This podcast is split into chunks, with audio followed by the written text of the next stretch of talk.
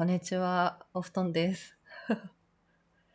もうね、久しぶりすぎて、一番最後に撮ったラジオが2021年の5月なんだって。だから2年ぶりぐらいに突然ラジオ撮りたくなって、今こんな感じで話してます。なんでかっていうと、ディアブロ4が面白すぎて、もうゲームってさ、インプットじゃん。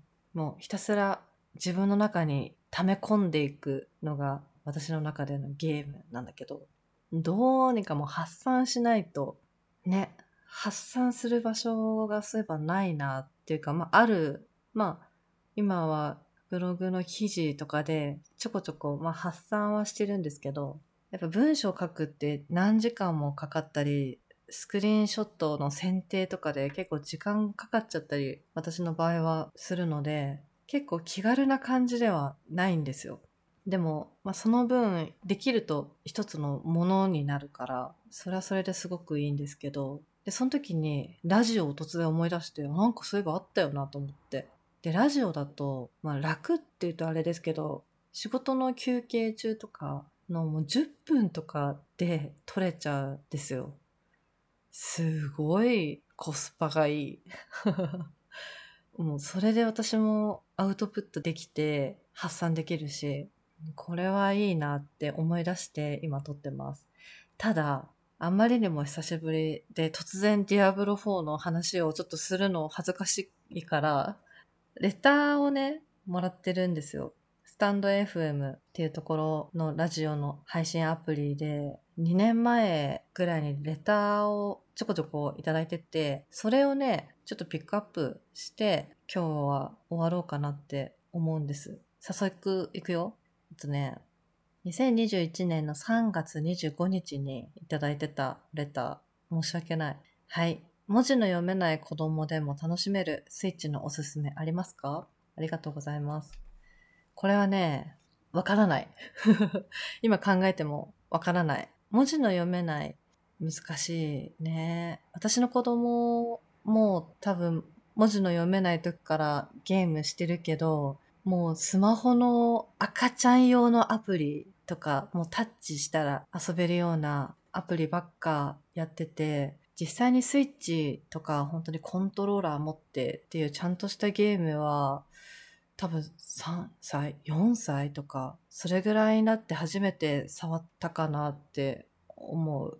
なんでかっていうと、ちょっとね、何歳ぐらいか忘れちゃったんだけど、結構まだ赤ちゃんぐらいの時に触らせたら、もうそのコントローラーっていうものが一体何なのかがもう理解できないんだよね。そのコントローラーと目の前で見てる液晶の画面に映ってるものの関係がわからなくて、このコントローラーのここを触ったらどう反応するのかっていうのが、やっぱりね、何度やってもわかんなくて、だから歩くことができないというか、歩くんだけど右行ったり左行ったりできないみたいな感じで、あ、これまだうちの子供まだ早いんだなと思って、それでしばらくスイッチというか、ちゃんとしたゲームをやってなくて、で、やったものといえば iPad で Apple Arcade っていう月額600円ぐらいのゲームやりたやりたい放題みたいな、まあ、サービスがあるんですけど、それをやらせてた。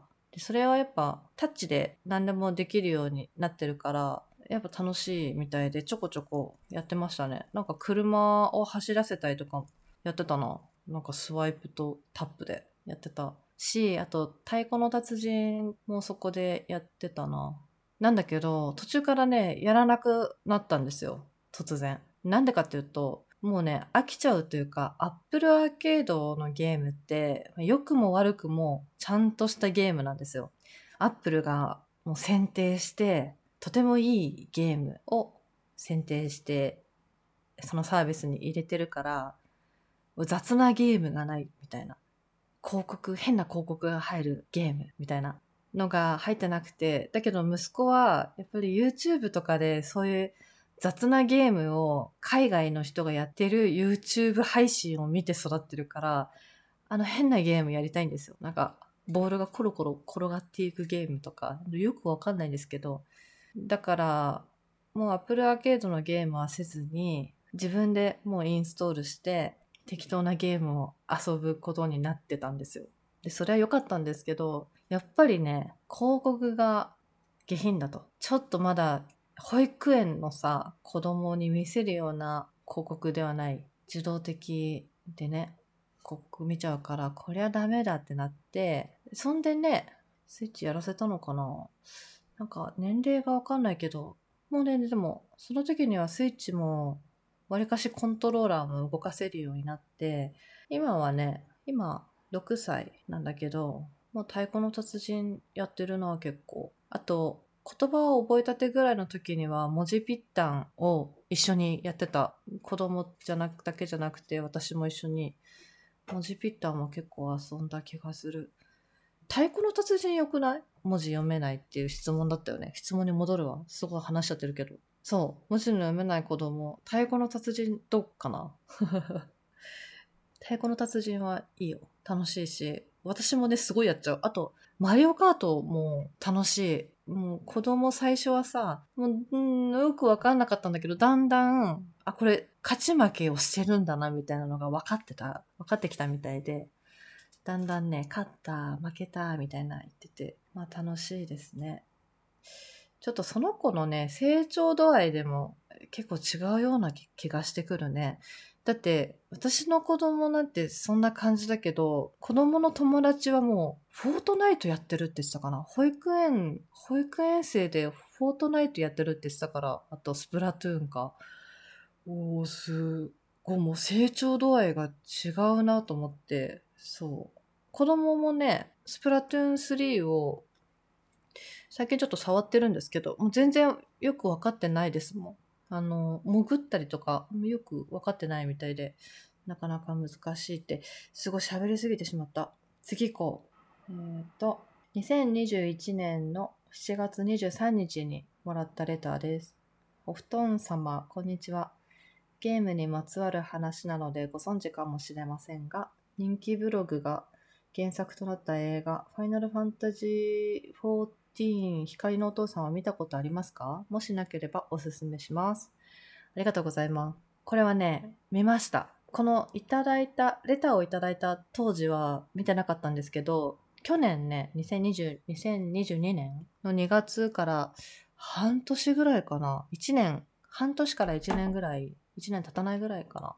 に、ファイナルファンタジー14をや始め、遊び始めて、それでね、あ、この光のお父さん必修じゃんと思って、光のお父さんも見たっていう流れです。これは多分ね、14をやったからこそ、すごい面白かったというか、やっているさなかに見たから特に良かったっていうのもあった。ね、14やってる人の方が絶対この映画楽しいよね。そう。あと、すごい分かりやすくて良かった。まとまってたね。これブログがさ、原作ってまあ、このレターにも書いてたけど、ブログもすごい良くてさ、そもそもね。だけど、ブログたくさんあるんだよね、記事が。だから、それをね、綺麗にまとめていったし、すごい感動した。もうとにかく、めちゃめちゃ感動したわ。これは良かったし、14もすごい面白かった。だけど、ストーリー全部できなくて、できなくてというか、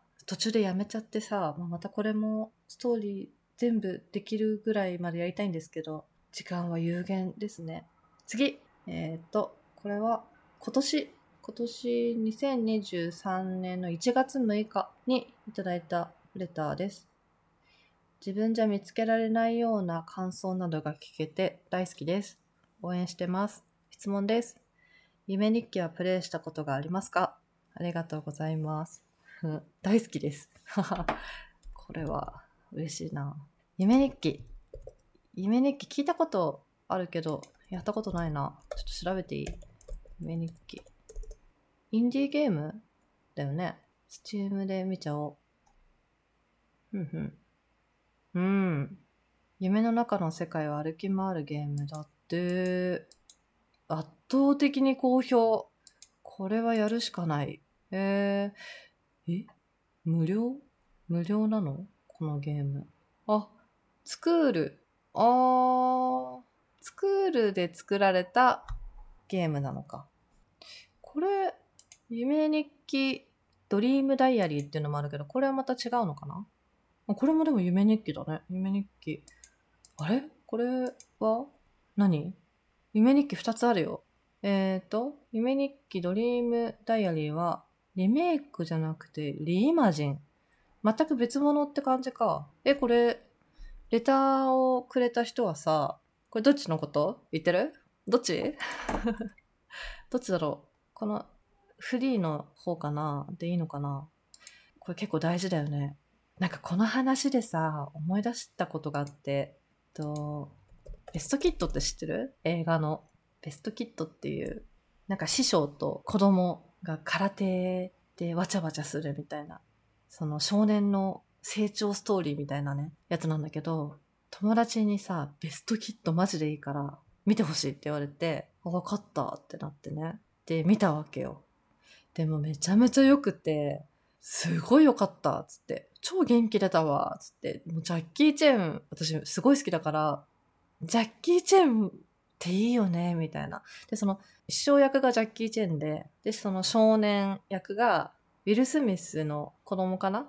ジェイデン君。ジェイデン・スミスが少年役で、いや、もうこれ、ベストだよっ、つって。すごい映画だよっ、つって言ったらさ、え、何の話をしてんの？ってなって。え？ってなって、ベストキットあれ？ってなってさ、いや、俺が言ってるのは、原作の方だよ、みたいな。なんでリメイク見ちゃうかな、みたいな。すごいがっかりされちゃってさ。で、確かに、あ、リメイクだって分かってたのよ。